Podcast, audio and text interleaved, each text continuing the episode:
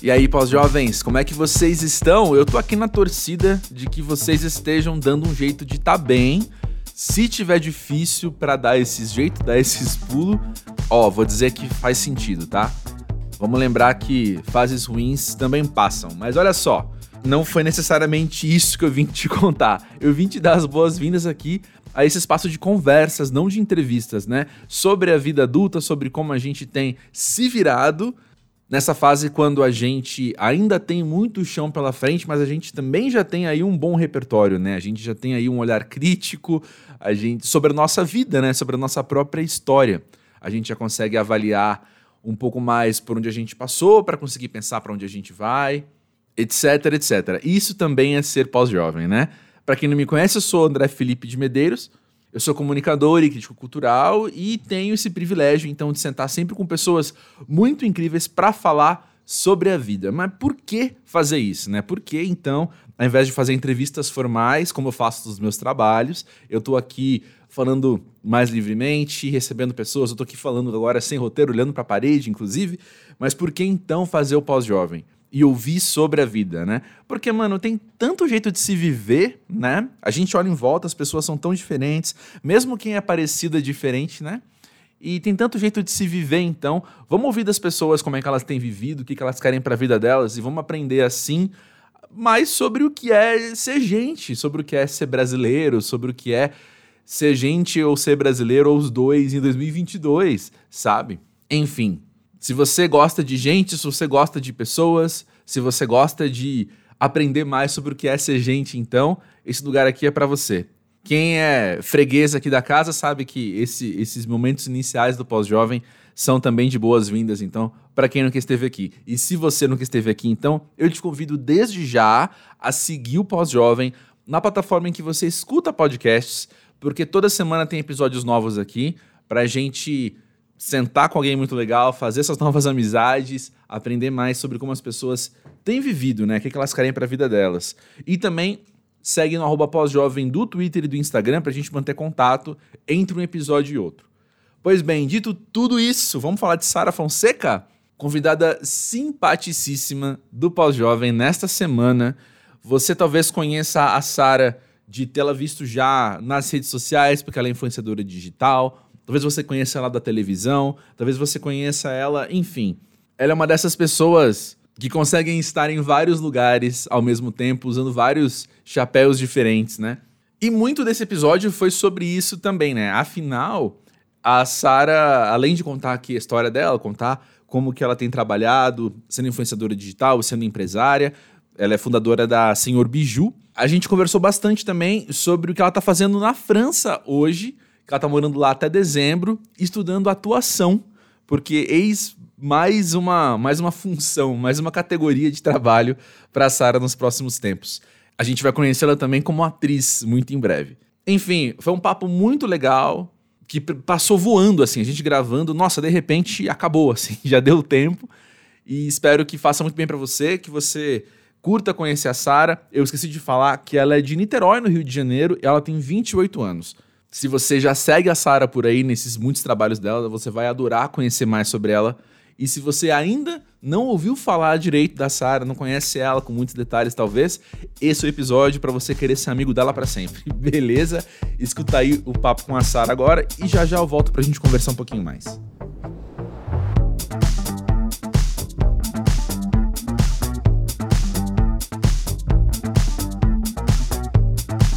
Sara, diz aí pra gente, pra você, o que é ser pós-jovem? Olha, pós-jovem... E se eu disser que ainda não cheguei nessa fase? Porque eu ainda me sinto muito jovem. Eu vou aceitar. Como eu sou uma pessoa muito exploradora e sonhadora, eu ainda me sinto muito jovem, mesmo tendo vinte e oito anos. E eu acho que até pareço um pouco, hum. as pessoas costumam dizer que eu pareço ter vinte e dois, vinte e um, sendo até um elogio. Parece, parece, parece. É. parece. Mas tem uma cabecinha ali de trinta e pouco, né? Às vezes eu sou muito séria. Hum. Pode ser que essa parte que é muito séria pode ser um uhum. pós-jovem. É, mas ó, eu acho que é uma coisa que a gente ouviu de vários convidados aqui do pós-jovem, que é isso, né? A gente fala pós-jovem porque tem muitas características da juventude que são muito fortes ainda na gente, né? Então isso de ser sonhador, explorador, eu me identifico pra caramba. saca? Eu também sou um cara muito ambicioso, um cara muito dinâmico, eu tô sempre pensando quatro passos à frente, onde a gente pode ir, o que a gente pode fazer, tal, tal, tal. E eu acho que eu sou tão jovem, eu sou tão sonhador, né, quanto aos vinte hoje, entendeu? É, eu sempre fui sonhadora desde pequena, e acho que agora a única diferença é realmente a maturidade que eu adquiri de tantas coisas que eu já realizei. Uhum. E aí posso dizer que talvez a maternidade seja meu pós-jovem, mas eu ainda me sinto muito jovem, muito aberta a viver Sim. experiências, a viajar, a explorar o mundo, estudar muito, que eu acho que é uma coisa que as pessoas pensam, ah, vai chegar um momento que a gente vai parar de estudar e vai só trabalhar. Eu não, eu sou a pessoa que acho que tem que estudar ainda mais depois, né? Se atualizar e conhecer Sim. mais coisas. Acho que isso é importante. Sim. Tem aquilo que é muito forte, né? Não é papo bonitinho, é muito real. Quanto mais você estuda, mais você percebe que não sabe. Isso, né? Exatamente. Mas você tem que aprender. Fala, não, gente, eu tenho que me atualizar sim. Não, eu tenho que estudar mais sim. E quanto mais você sabe, menos você sabe. É muito bizarro. Principalmente né? Para quem é empreendedor, né? Que tem aquela coisa de coach. Hum. Ah, eu vou te ensinar tal coisa porque eu aprendi vários métodos. Gente, impossível saber tudo, impossível ter algo tão claro, definido. Quando você é empreendedor, você tem que saber que precisa saber o tempo todo muitas coisas que você nunca vai saber de nada. é, é um, é... é um... Porque tudo muda, né? Uhum, tudo muda o tempo todo. Tudo muda. Então, estudar então, é fundamental. O público muda. Isso daí é fundamental, porque o teu público muda, a maneira com que o público se comunica agora é outro, então você vai se atualizar, e aí as tendências de consumo são outras, e por aí vai, por aí vai, por aí vai. Tá tudo cada vez mais rápido. Voltando no que você...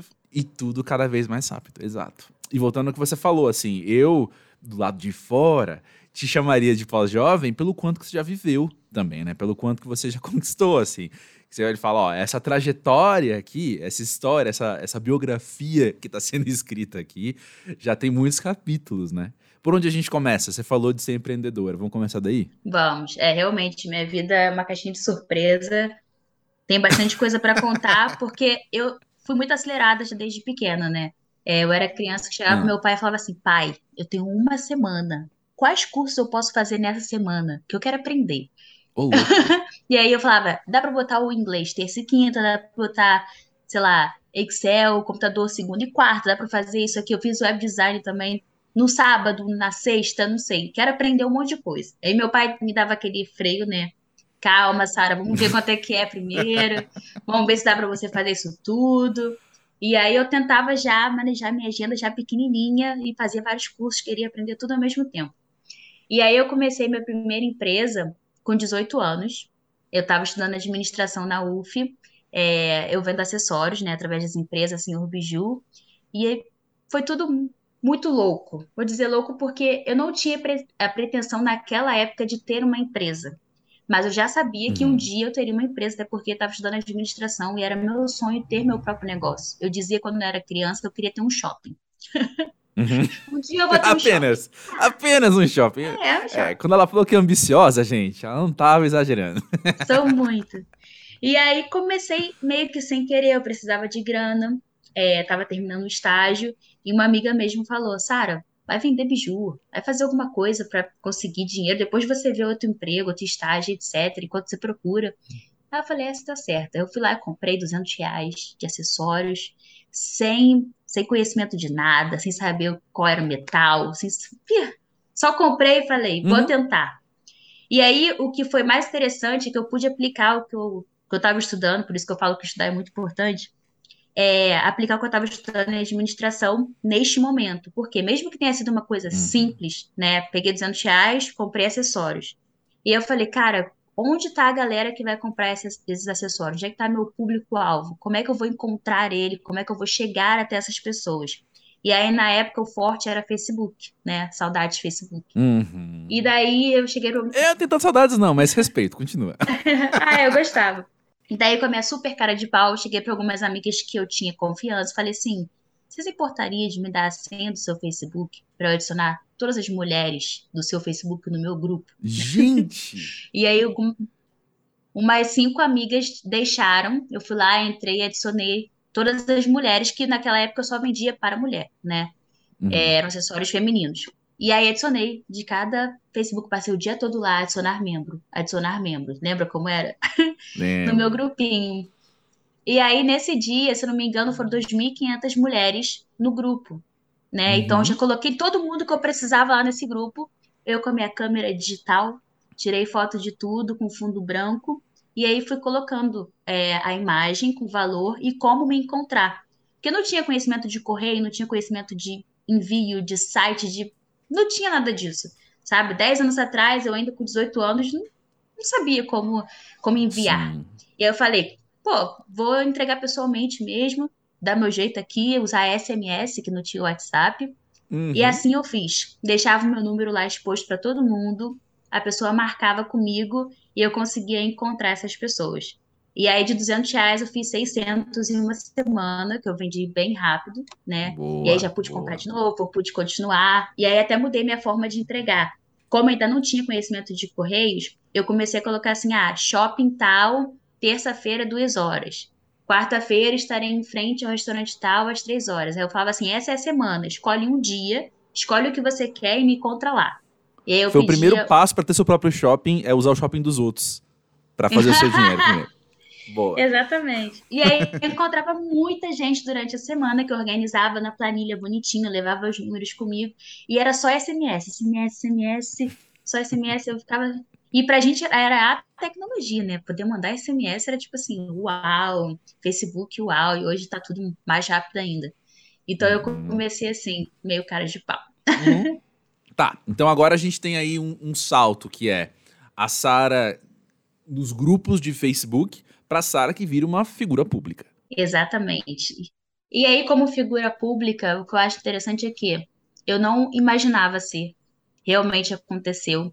Aconteceu porque eu comecei a mostrar como era minha rotina de treino com a corrida. Eu sou uma pessoa asmática, então acho que as pessoas gostaram de saber, caramba, como é que ela tem asma e corre? Como isso é possível? Uhum. E realmente foi muito difícil o começo, porque eu achava que eu não ia fazer um quilômetro, né?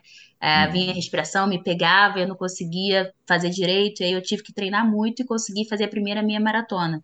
Então, essa trajetória de não consigo fazer um quilômetro até meia maratona foi bem legal e o público foi chegando. Então, foi uhum. assim que eu comecei a ser influenciadora.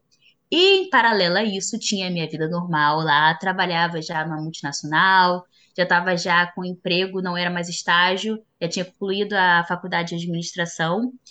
E aí, eu acho que ter trabalhado, assim, de, de uma forma, vou dizer, normal, tipo, não influenciadora, me deu uma visão diferente de mundo. Porque quando eu converso Sim. com influenciadores que começaram muito cedo e nunca foram para o escritório, nunca tiveram um chefe, nunca tiveram que trabalhar de oito da manhã às cinco da tarde, não tem a, a noção dessa responsabilidade, eles não veem o negócio do Instagram como um negócio tão sério. Pelo menos das hum. pessoas que eu converso, eles não têm... É porque eles não viveram essa situação, eles não, não podem imaginar como é viver isso, né? Então, eles levam de uma forma assim, mais... Uau, que legal, vou fazer um vídeo, vou fazer isso, vou aparecer. Então, fica de uma forma diferente.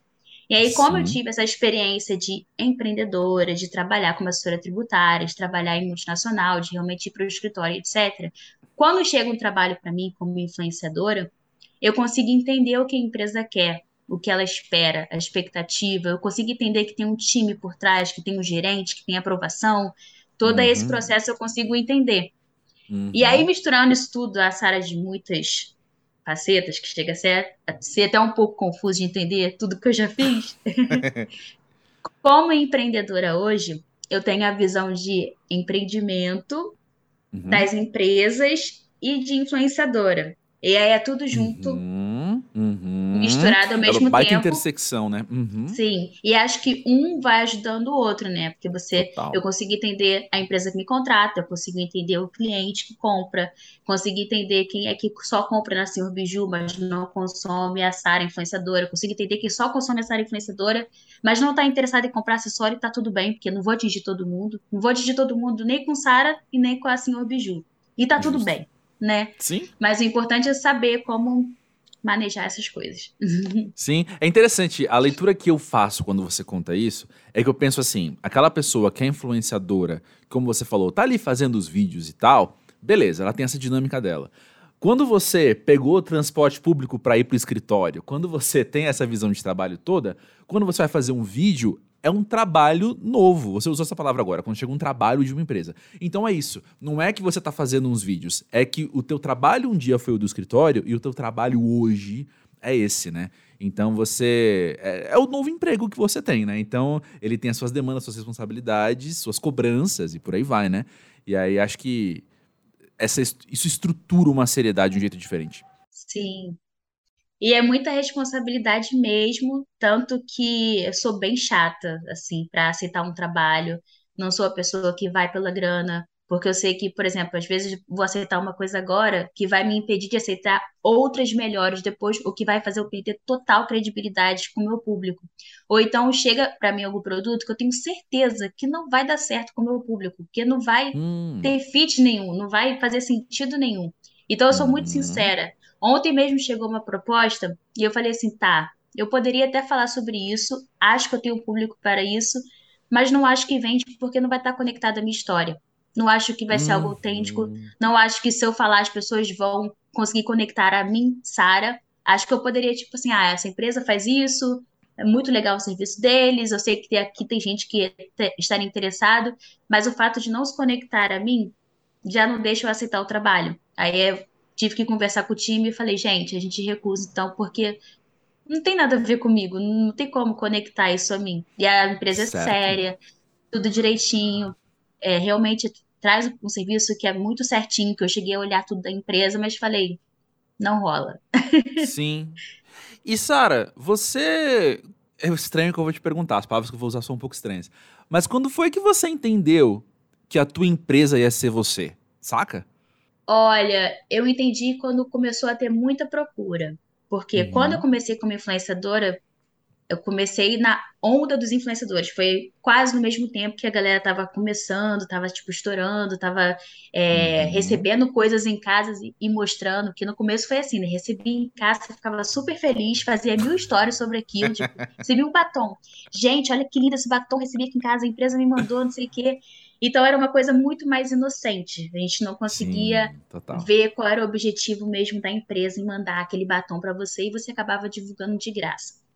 E aí, com o tempo, foi chegando cada vez mais coisa e eu tive que começar a pensar, caramba, eu estou recebendo algumas caixas aqui que a empresa não está me pagando e estou recebendo e-mails de propostas sérias que a empresa quer me pagar um dinheiro muito legal. Hum, ou como seja... É que, como, é que, como é que eu separo isso? E aí, ah. é a questão de definir, cara, acho que eu posso direcionar um pouco para trabalho, porque, pô, fazer um vídeo dá muito trabalho. Principalmente quando é um vídeo bem feito, roteirizado. Wow. E eu comprei equipamentos muito bons para realmente sair tudo com qualidade. Então, é um investimento. E aí, eu comecei a parar de mostrar o que chegava de graça, né? Porque se a empresa queria que eu mostrasse, usasse o meu canal, ela tinha que realmente pagar por isso. Não tem como só mandar e ok. E dei atenção às empresas que realmente queriam me contratar e valorizavam o meu trabalho. Ao mesmo tempo... Como eu sou empreendedora e tive um começo difícil, né? Porque eu não tive como investir muito. Eu comecei com duzentos reais e fui me readaptando, me entendendo e tentando ali como pequena empresa. Eu gosto de receber produtos de empreendedores, de pessoas que estão começando. Ah, e eu divulgo sim. porque eu quero, porque eu acho que é legal ajudar. Então, de vez em quando, eu faço um Reels, por exemplo, e divulgo quatro empreendedores. Eu compro desses empreendedores, eu pago tudo certinho e falo, não precisa se preocupar com nada, só me manda o produto, estou aqui Massa pagando, demais, eu vou é. divulgar. Então, é assim, é saber colocar tudo certinho no seu lugar. A empresa me pagou, é Sim. super séria, vou dar o meu melhor, vou entregar meu trabalho. Aquele empreendedor está começando agora, se inspira em mim, gosta de saber da minha história, está sempre ali ativo no meu Instagram, comentando, né, que isso ajuda muito o meu trabalho. Cara, eu vou dar um espaço para ele porque eu quero que ele cresça, quero que as pessoas conheçam esse trabalho. Então, é saber diferenciar. Bom, animal, deixa eu te falar uma coisa, deixa eu fazer uma provocação aqui. Sara, isso é pós-jovem, isso é você perceber que tem outras pessoas que estão na linha do tempo delas, no lugar onde você já passou. E você fala, então, como é que eu posso influenciar? Olha aí a palavra. Como é que eu posso influenciar essa jornada dos outros também? Isso é muito massa. É, porque aí a gente não tá conectando com a idade, tá conectando com a trajetória, né? Ah. Coisas que eu já passei e outras pessoas estão chegando e por que não ajudar? Exatamente, exatamente. Eu vejo igual. Eu também, eu tô... Faz um tempinho, né? Mas eu tô há um tempo assim já, então, podendo olhar para essas pessoas que, que eu percebo que querem seguir uma trajetória parecida com a minha e falar, tá, beleza, posso ir junto? Eu não tive essa pessoa, sabe? Quando eu tinha vinte e cinco anos, não tinha uma pessoa olhando para mim e falando, cara, vem cá, eu te ajudo, o que, que você precisa? Então, e me fez muita falta. Então agora eu posso olhar para quem tem vinte e poucos e falar, e aí, como é que eu posso te ajudar então? Isso para mim faz muita diferença, assim. Acho essencial. Exatamente. Né? E eu fui meio que o maluco do pedaço, né? Então eu não tive muitas pessoas falando assim, ai, ah, por que você não faz isso? Eu te ajudo com isso. Na verdade, eu fui hum. pessoa que falava assim, já sei que eu vou fazer. Vou fazer isso aqui, o que, é que vocês acham? Meus amigos sempre olhavam assim, ó, tem certeza disso? O que você tá pensando é... agora, sabe? É, não, bom demais, bom demais. É preciso, é necessária, né, uma, uma autoconfiança, às vezes, que ela é quase irresponsável, né, Sara? Exatamente. Por falar em amizade, então, Sara, já que você falou aí dos amigos que estavam, né, reagindo às suas, é, suas ambições, como é que você tem visto as suas amizades se transformarem ao longo do tempo? Olha, tá aí uma pergunta difícil. Acho que no começo foi bem isso de, de ficar um pouco chocado comigo, né? Porque eu sou uma pessoa que sempre sonhei grande demais e que sempre falou, um dia eu vou fazer isso, um dia eu vou uhum. ter isso. E as pessoas têm um pouco de medo de compartilhar seus sonhos ou um pouco de medo de ser tão corajosas e falar, ah, eu, um dia eu vou ter um shopping, né? As pessoas uhum. ficam com vergonha. Na verdade, elas até pensam, pô, imagina só se um dia eu fosse, sei lá o quê, diplomata. Só que elas não, não querem falar, com medo do que as pessoas vão dizer, com medo de risada, com medo de, ah, tá, tá bom, você, ok. E eu acho que meus amigos eram um pouquinho chocados, mas eles ficavam assim, é, Sara, isso aí... Tá bom. Sei, entendo, dia... me identifico com essa, é. com essa narrativa. Continua. Eu nunca vou esquecer do dia que eu, brincando, falei com algumas amigas, um dia eu vou ter um milhão de seguidores. Aí elas ficaram assim, tá bom, Sara, vai ter sim. Vai lá, acredito. Tô chegando lá, hein? E tá. Hoje eu tô passando por um pouco de frustração em relação à amizade. Por quê? É, ser influenciadora me coloca num... num no ponto de atenção, né? Uhum. E aí começam a chegar pessoas diferentes, que eu não imaginava ser amiga, e os meus amigos que não conseguem acompanhar, e no caso não é acompanhar em questão de status, é acompanhar de tipo assim, eu sou convidada para algumas coisas que eu não posso levar os meus amigos de antes. E quando uhum. eu posso, eu levo, como por exemplo o uhum. Rock in Rio. Eu fui agora e eu dividi os convites, os acompanhantes, para dois melhores amigos e minha irmã. Que Boa. Quando eu tenho a oportunidade de preencher esse espaço, eu vou colocar uma pessoa que estava comigo há muito tempo, né? Que desde o comecinho da minha história estava ali me ajudando. Então, eu sou a pessoa que realmente preza por isso e levar comigo quem sempre esteve comigo. Só que teve gente nesse meio, né? Enquanto eu vim caminhando, enquanto eu vim conquistando, que não conseguia entender onde eu estava chegando. É, não conseguia entender as amizades novas. E assim, é muito difícil explicar. Que, por exemplo, em um mês eu fui a cinco eventos, e nesses cinco eventos que chamaram influenciadores, né, que é o uhum. comum, eu fiz amizade com duas influenciadoras. E aí elas apareceram nos meus stories, e aí em algum momento eu tomei intimidade, realmente vi, cara, essa pessoa é muito legal, eu quero ela perto de mim, e você uhum. cria laços, né, é normal. E aí é comum ouvir dos amigos antigos assim, hum, agora ela só quer saber dessa pessoa, com ah. aquele tom de... de parecer que é interesse, mas na verdade não, é porque eu convivo com essa pessoa agora, porque eu estou sempre encontrando nesses lugares que eu vou. Então é normal que eu tenha conexão com alguém. Imagina só se não fizesse amizade com ninguém, que estranho não, total. Seria. Mas deixa eu te perguntar, você é. tá tendo a maturidade de lidar com isso ou você tá gritando com os amigos? Porque eu... Nesse caso, eu dou uns gritos de vez em quando. Eu, pô, meu, como assim você não me conhece, caramba?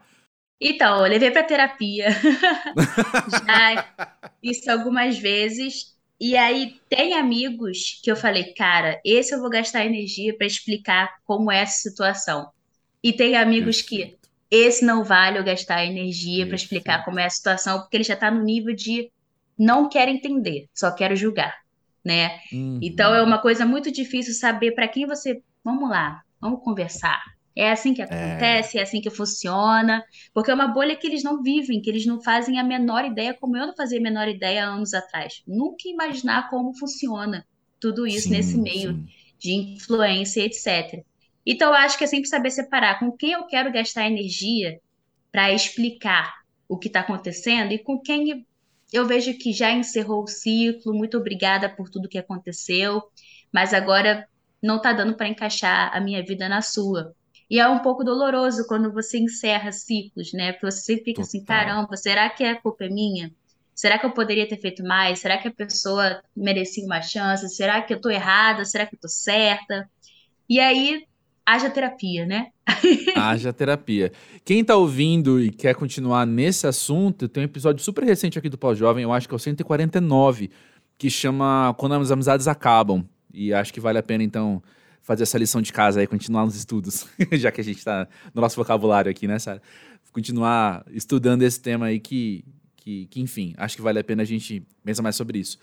Mas concordo contigo. E tem uma coisa também, Sara, eu não sei como é que você enxerga, mas eu vejo que, assim como seus amigos que não são influenciadores podem não conhecer a dinâmica do mundo que você tem inserido e tal, será que você conhece a dinâmica dos seus amigos que são farmacêuticos, dos seus amigos que são fisioterapeutas, dos seus amigos que são, sei lá, que trabalham no financeiro do não sei onde, sabe? É, no fim das contas, a gente pode planificar essa narrativa também e lembrar que, que sim, é mais um nicho de trabalho, né? É mais um ambiente que tem suas particularidades e que é normal, assim como você não vai no congresso do financeiro do não sei o quê, porque não te convidaram, você não vai chamar aquele mesmo amigo para ir no evento X, que é para influenciadores, né? É claro que a vontade de estar num evento de influenciadores é uma e do Congresso falando de sei lá o que é outra, né? Mas no fim das contas, voltando ao que a gente está falando agora há pouco, é trabalho.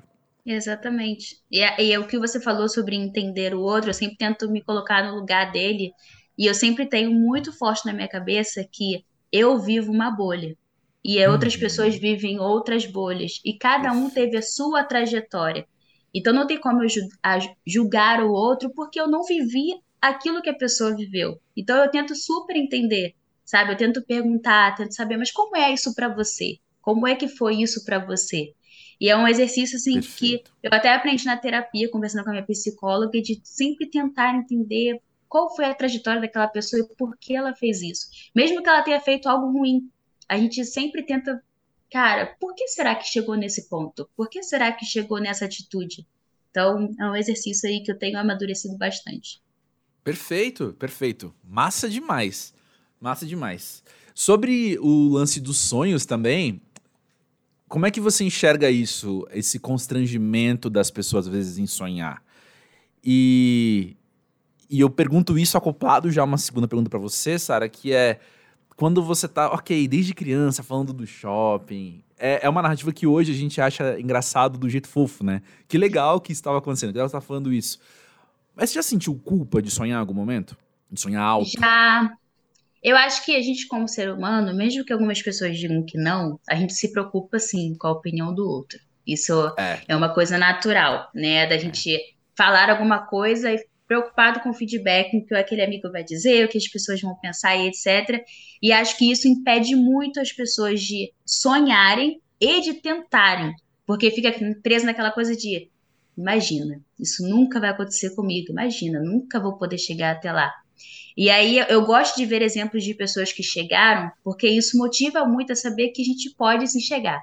Só que, claro, exato, sem aquele discurso de qualquer um pode fazer tudo, que a gente sabe que as oportunidades não, não são iguais, né? Então, eu até quando motivo e faço vídeos e falo sobre isso, eu tento usar uma linguagem que deixe claro que é possível, mas que para pessoas a oportunidade vai ser diferente, né? Uhum. A gente está falando de situação econômica, situação social, racial também, então as oportunidades são diferentes. Só que, claro... existe lá um sonho e que é possível chegar. E aí algumas pessoas vão ter que atravessar muito mais barreiras que as outras. E acho que é por isso que tantas pessoas têm tanto medo de sonhar, medo de chegar lá, medo de conquistar.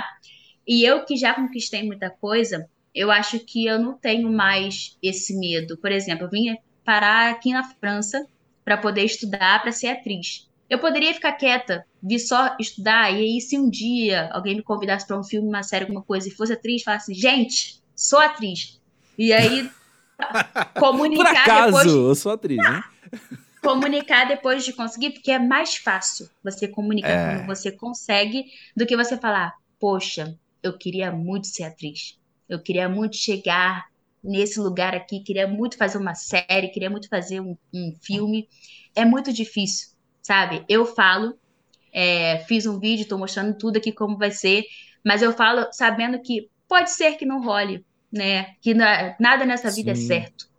Né? E quando eu falei um dia eu vou ter um milhão de seguidores, pode ser que não role, mas eu tô tentando, Sim. e pelo Sim. menos tentar me deixa bem. Aham, tá, isso que eu ia te perguntar, porque tem uma coisa também com a pessoa muito ambiciosa, que é quando a gente às vezes olha o alvo ali, a gente mira muito claramente o alvo, às vezes a gente perde a oportunidade de curtir o rolê, de curtir a jornada até lá. Então assim, como você acabou de falar, tô aqui estudando para ser atriz. Talvez não role. Você consegue aproveitar esse processo do mesmo se não rolar, então você tá curtindo agora, tá aí estudando isso?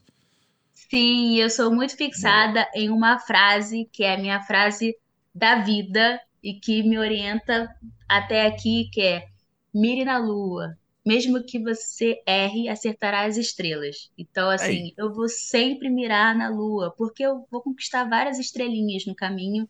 E isso vai me deixar muito bem. E minha vida foi toda pautada nisso, foi toda assim. Eu desde criança lá, vou ter um shopping. E eu comecei com uma loja de acessórios. E tá tudo bem, porque a loja me fez muito bem. Eu aprendi Sim. muito com a loja, eu curti muito, e curto ainda muito estar com a loja. Tá tudo bem. Então, é isso, eu e minhas estrelinhas.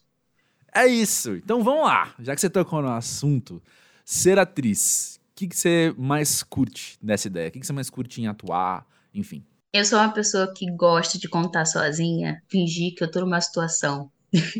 Você brinca atuar, de teatro. Aham, uh-huh, atuar essa situação comigo mesma. É uma coisa que ninguém nunca viu, porque é só quando eu estou sozinha. Sei. E sei. Quando eu vejo um filme ou uma série, eu presto atenção na história e tudo mais, só que eu fico percebendo, por exemplo, como tá o olhar da pessoa, como tá a boca ah. da pessoa, como a pessoa tá se expressando para cada sentimento, se ela tá com raiva, se ela tá feliz, se ela tá triste. Então, eu sou a pessoa que observa além do que tá sendo passado.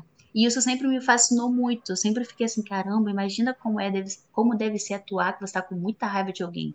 Ou que você vai bater na porta para abrir a porta para, sei lá, bater essa pessoa. Ou que você uhum. perdeu um ente querido e você tá super triste, tem que chorar ali na hora. E eu ficava assim, caramba, como é que deve ser fazer isso? Deve ser muito legal. E aí ficou essa coisinha na minha cabeça, né? Eu até hoje assisto filme, série e tudo mais, ainda fico com esse pensamento, essa observação. Falei, um dia eu vou estar tá lá. Um dia eu vou estar tá, tá lá do outro lado, eu vou chorar, eu vou estar tá com raiva, eu vou estar tá feliz. Sim. Mas vou estar tá fazendo isso plenamente. E vim parar aqui. Falei, ó, oportunidade de ouro, já que agora eu posso pagar uma viagem como essa, que não é barata. Tipo, é... Não mesmo. É, é suado, mas é um é. dinheiro que eu conquistei trabalhando e que eu falei, é um investimento bom, porque vai oh. que eu conquisto mais uma estrelinha, né? Então... Eu tô aqui pela lua, mas vai que eu conquisto mais uma estrelinha. E tô achando o máximo. Você já conhecia a França? Não.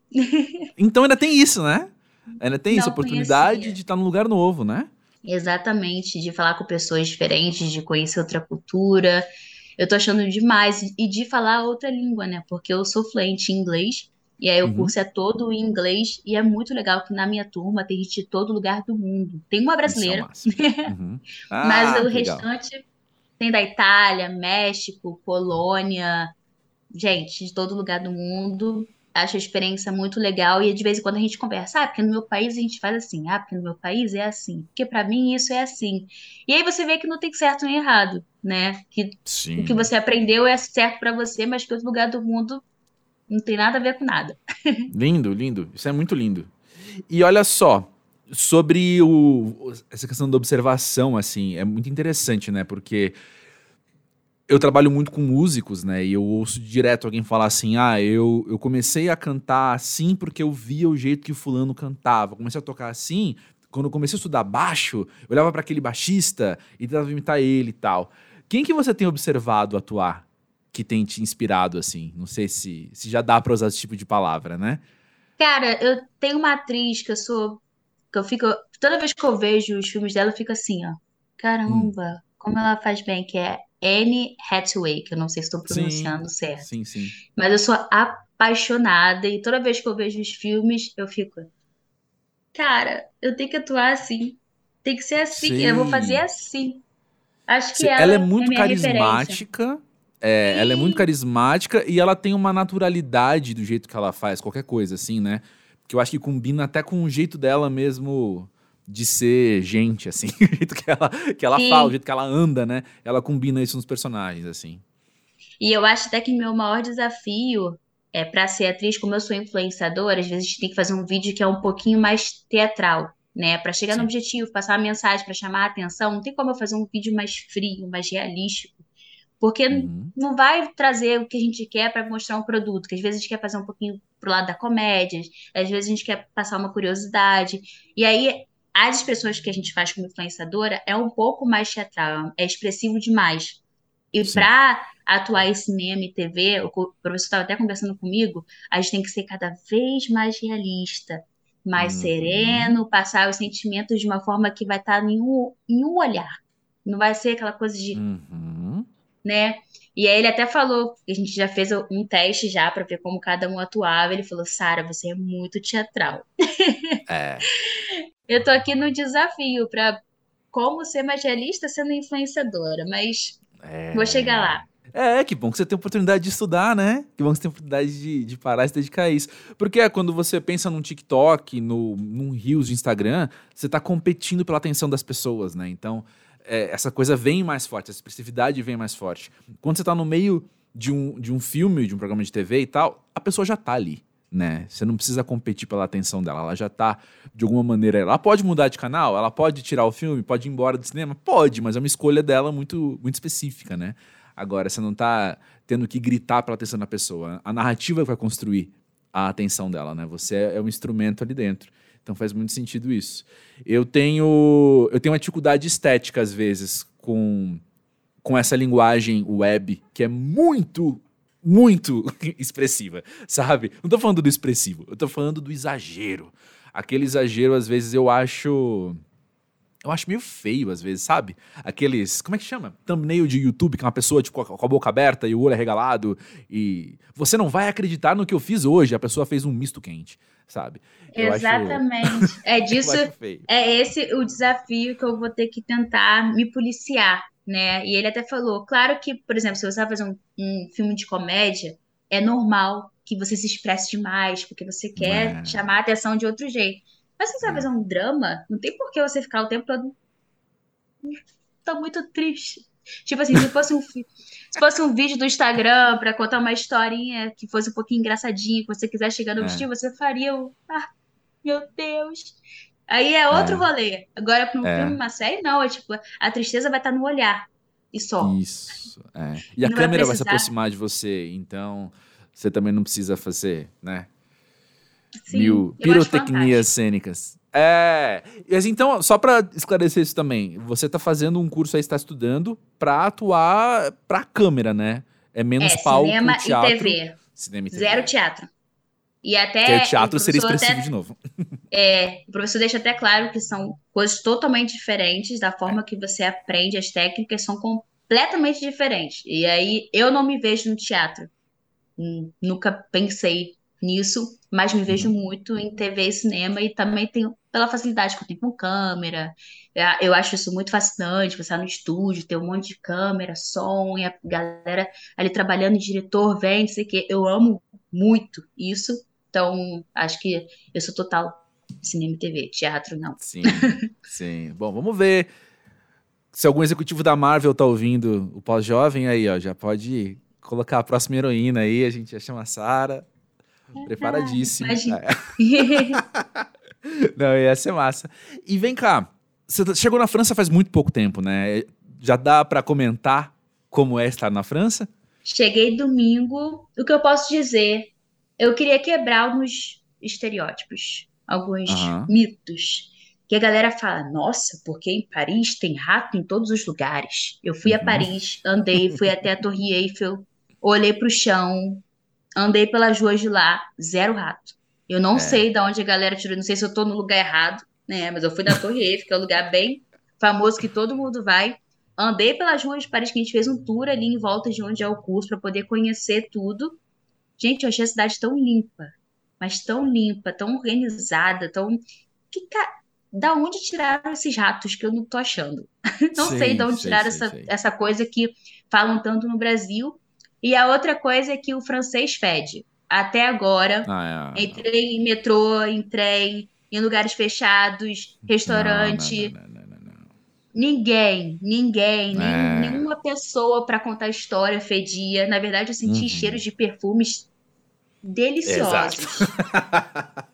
Cada perfume que eu é. ficava assim, ó, meu Deus, que perfume é, é esse? Já quero o nome. Então, assim, até então, já quebrei isso de, do que a galera fala no Brasil.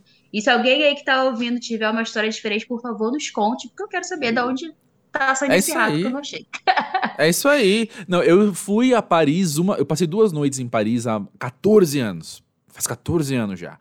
E a única impressão que eu tive, eu fiquei bem no centro, assim. E a única impressão que eu tive é que Paris é como qualquer outra cidade grande do mundo, uma cidade grande do mundo. Então, assim, sim, tem hora que você tá andando sem cheiro de xixi. Tem hora que você tá andando e tem lixo na rua. Tem hora que você tá andando e, e a poluição sonora é muito alta, de, e passa o ônibus e blá, blá, blá. Como São Paulo, como o Rio, como qualquer outro lugar que você vai desses. Mas eu acho que tem um recalquezinho aí grande, né? Das pessoas quererem Sim. falar alguma coisa. E sobre coisa, não, não quererem falar inglês, que muita gente fala isso, ah, mas francês odeia falar inglês, eles vão te responder. Realmente, algumas pessoas... não falam, ou até tentaram, mas até agora, todo mundo que eu pedi ajuda, que eu falei, ai, me ajuda aqui, por favor, não tô conseguindo comprar o ticket do trem, ou fui comprar alguma coisa. É claro que quando eu chego, eu falo bonjour, bonsoir, porque é, é o cumprimento, é, o, é a primeira coisa que você fala, e eu logo já falo, me desculpa, eu não falo francês. Isso. E aí a pessoa tenta, tem gente que não sabe mesmo, realmente tenta dar uma misturada de francês e inglês, e eu consigo entender, porque o francês está um pouquinho perto do português, tem palavra uhum. que rola. E tem gente que vai logo no inglês e fala com você natural. Não teve nenhuma pessoa até agora que foi rude comigo, que me tratou mal, porque eu não falo francês, ou que falou algo ruim em relação a isso. É, tô aqui há poucos dias, mas até então, esse, essa coisa que falo aí, eu ainda não vi. Achei a galera bem simpática, bem aberta. Muita gente me ajudou até agora, porque eu tive que pegar muitos trens e metrôs e não sei o quê, e fui uhum. perguntando mesmo. Todo mundo que eu pedi ajuda foi muito solícito. Então, uhum. ótima é. experiência. É, eu acho que incomoda mesmo, isso é qualquer pessoa, em qualquer lugar do mundo, né? Se você chega sendo o turistão mala, que tá ignorando a língua da pessoa e falando em inglês, é claro que a pessoa vai ter uma atitude, uma resposta na atitude dela que não é tão amigável quanto você chegar e falar, oi, desculpa, eu não falo a sua língua. Você fala inglês? Sim, é eu já chego, diferente. Já ficou automático pra mim. Bonjour, I don't speak French, I'm sorry. Could you please help me? Pronto. É isso. Aí, posso, posso ajudar sim. É. Eu tive uma experiência bem parecida com a sua. E, e tem um assunto também, assim, que eu acho que é, é inevitável a gente tocar, gravando isso na semana que vai ter eleições aqui no Brasil. Esse episódio vai pro ar quando já passou o primeiro turno. Vamos torcer pra gente estar no melhor cenário possível. Mas a questão é a seguinte, como que é pra você também poder sair do Brasil nesse momento? Quando você chega na França, você, não sei, você tá respirando mais aliviada porque ao teu redor as coisas não estão tão em pé de guerra, ou ao mesmo tempo o coração tá aqui no Brasil ainda esperando o resultado das eleições? Não sei, como é que você tá vivendo isso? Tô preocupada com os resultados. É, espero é muito que seja, né? que seja, que minha expectativa seja atendida, né? Isso. Mas eu tô muito horrorizada com as coisas que eu vejo na internet, tipo assim, ai, fulaninho bateu em tal pessoa no meio da rua porque era contra o, a opção de voto daquela pessoa, sim, sim, né? Sim. Ou gente que morreu, que, cara, muita violência, e eu tô tipo assim, gente, pelo amor de Deus, cada um vota no seu, se você não acredita em tal pessoa, beleza, segue teu fluxo, segue teu caminho, você que acredita em outra pessoa, beleza, tudo bem, você tá lá gritando, rua, é por essa pessoa que eu tô aqui, tudo bem, tá tudo bem você falar sobre isso, tá tudo bem você se expressar sobre isso agora, chegar... Isso é democracia, de... inclusive, é. É, chegar a um momento de violência contra Exato. outra pessoa só porque ela pensa diferente de você. Exato. A que ponto chegamos? A minha Exato. pergunta é, meu Deus, e eu até cheguei a comentar com meus amigos na hora de, de que forem votar, eu falei, gente, não sai com uma blusa nem vermelha, uma blusa uhum. amarela e verde, procura ser o mais neutro possível, ok, que você quer expressar a sua opinião, mas pelo amor de Deus, eu tô com medo por sim, vocês, sim. Então não faz, vai lá no seu lugar, volta, volta pra casa, porque tá parecendo que esse dia vai ser a guerra na rua. Porque tudo uhum. que indica, né, de tudo que está acontecendo é que no dia da votação vai ser uma guerra. Porque uhum. você não vai poder expressar a sua opinião nem da forma que você quer, nem usando uma cor, por exemplo. Exato, exato, né? exato, exato. Então, a minha preocupação é essa, a que ponto estamos chegando? Meu Deus, o que está acontecendo? É... é... Eu não sei, eu, eu perguntei isso pra você também, muito carregado de autoprojeção, obviamente, né? Porque é tão pesado estar aqui às vezes, né? É tão pesado conviver com isso que às vezes eu também queria... Deixa eu, deixa eu respirar uma semana em outro lugar, sabe? Deixa eu ir para outro lugar, só pra eu respirar, só pra eu poder me recompor um pouco, assim, né? Mas também não sei o quanto você falou, você observa pela web, mas eu não sei se as pessoas ao seu redor também estão puxando aí, aí na França, estão puxando esse assunto, né? Porque, enfim, muita gente está observando o que está acontecendo aqui. Por enquanto, não. Olha, não. Por enquanto, não. Até porque eu cheguei há pouco tempo e não fiz é. ainda muitas conexões. Mas meu namorado, por exemplo, é alemão. E de vez em quando uhum. eu converso com ele. E os amigos dele da Alemanha ficam um pouco horrorizados com o nosso presidente do Brasil. Não, eles, não à toa. Eles chega, uhum. chega algumas notícias, assim, eles sabem de algumas isso. coisas e eles estão um pouquinho, assim, chocados com o que está acontecendo. Então, isso é o que eu tenho de fora, né? Que as pessoas estão uhum. chocadas em como está o Brasil. Ainda mais quando eu mostrei para ele, né? Porque chega para mim aqui, às vezes eu compartilho com ele e falo, olha só, uhum. essa pessoa aqui... machucou a outra só porque ela é a favor de um presidente e a outra é de outro. Você já uhum. viu isso na sua vida? Que alguém pode bater alguém simplesmente por causa de uma blusa? Que é. a pessoa não fez nada contra ela? E assim, eles estão muito chocados. Quem é de fora fica horrorizado. É, entendo. Quem é de dentro também, né? Bom, pelo menos é. de por, por você, né? Como você tá falando aí. Sim.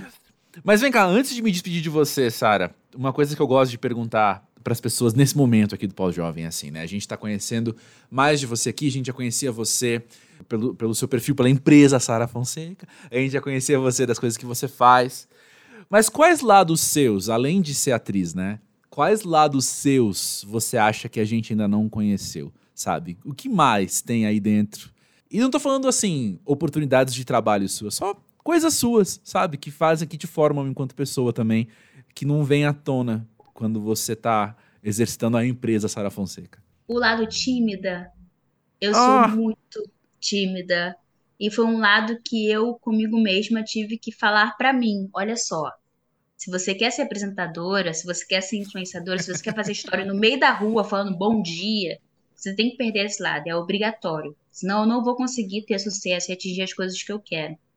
Então, às vezes, ainda aparece esse lado tímida de caramba, olha só que oportunidade de falar com aquela pessoa, ou de fazer uma história aqui no meio das pessoas, e eu não faço, né? Porque eu travo, porque eu fico assim, uhum. ai meu Deus, não tem como. E aí esse lado tímido vem com toda a força, e é uma coisa que só quem é tímido vai saber, né? Só uhum. quem tem aquele medo dentro de você vai saber.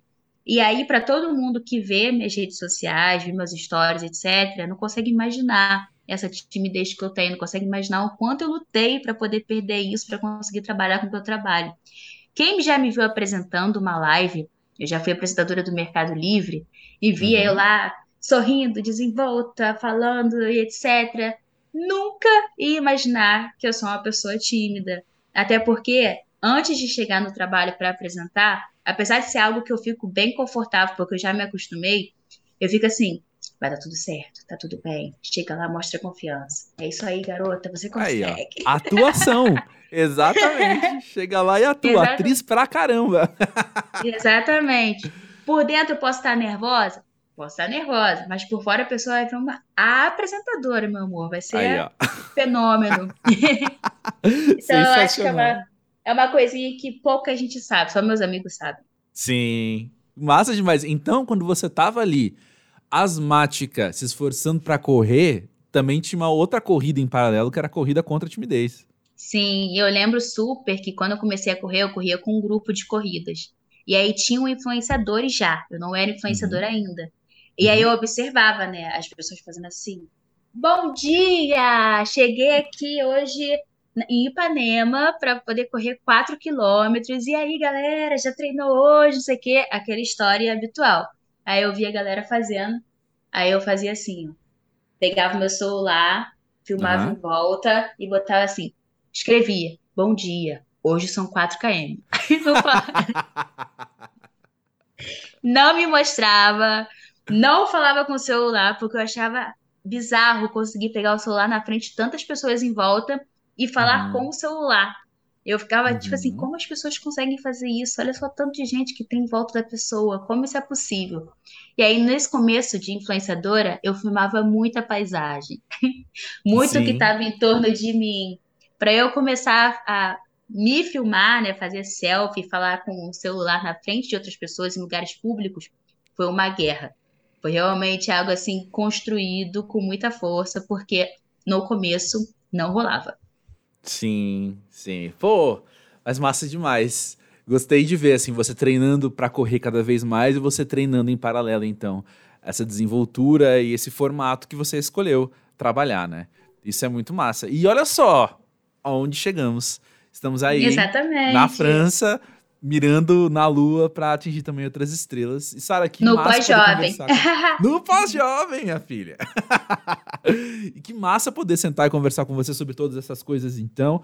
Eu fico pensando também, como é que vai... Esse é um dos episódios que eu fico pensando, né? Como é que vai ser daqui a alguns anos a gente ouvir ele de novo, sabe? Porque a gente falando de ambição, falando dos caminhos que a gente quer percorrer, como vai ser parar e, e ouvir isso de novo, né? Falar, olha só, naquela época era assim que eu tava, era, naquela época era isso que eu queria, e ver como isso se desenvolve. Vai ser muito legal, vai ser muito legal ouvir daqui. Com certeza. Mas por enquanto, obrigado por estar aqui no Pós-Jovem trazendo você, Sara. Muito obrigada, André, você foi incrível. Tá louco!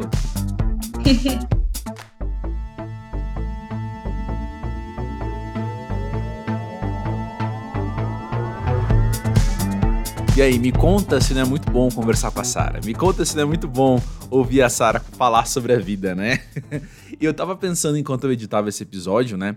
Que eu, bom, como comunicador, como crítico cultural, assim, é muito indissociável a ideia, né? De que tudo aquilo que a gente tá lançando, mesmo um podcast falando, enfim, conversando com alguém, é um produto cultural que tá ligado ao seu tempo, né? Assim, tudo que a gente coloca no mundo tá muito ligado ao, ao momento em que é lançado. E eu tento sempre aqui no Pós-Jovem não datar os episódios, né? Nesse episódio, por exemplo, a gente falou sobre o período eleitoral, que, enfim, é algo muito específico. Mas, é, no geral, assim, eu tento deixar as coisas, as conversas sempre mais abertas, né? Para quem quiser ouvir daqui a alguns meses, daqui a alguns anos, enfim, ainda fazer muito sentido, né? Só que não adianta, assim, como eu disse, é indissociável, né? Assim, não tem como você lançar, colocar uma coisa no mundo e aquilo não refletir o momento em que aquilo é lançado. E eu falo isso numa perspectiva, então, de sociedade, de cultura. Mas também é muito interessante, voltando à ideia de que o Pós-Jovem é um espaço de conversas entre pessoas, como esses produtos culturais, ou seja, esses podcasts que a gente lança com as conversas, também são muito representativos, então, do momento em que nós estamos vivendo enquanto pessoa, sabe? Eu falei agora no finzinho do episódio, né? Vai ser muito legal ouvir esse papo daqui a alguns anos, porque a gente tá falando de sonho, de ambições, de planos, do que, que vai acontecer, do que, que a gente quer que aconteça, e a gente daqui a um tempo, então, poder ouvir esse episódio de novo e perceber como é que a história se desenhou. E quando a gente é pós-jovem, eu acho que isso é uma coisa que... que é muito importante de se atentar, assim, tá muito ligado a ser pós-jovem, a gente já poder fazer esse movimento de uma forma mais, uh, mais sólida, assim, né? Talvez quando você tem vinte e dois anos, pensar nos últimos dez anos, você é uma pessoa tão diferente entre os doze e os vinte e dois, pelos motivos mais óbvios possíveis, né?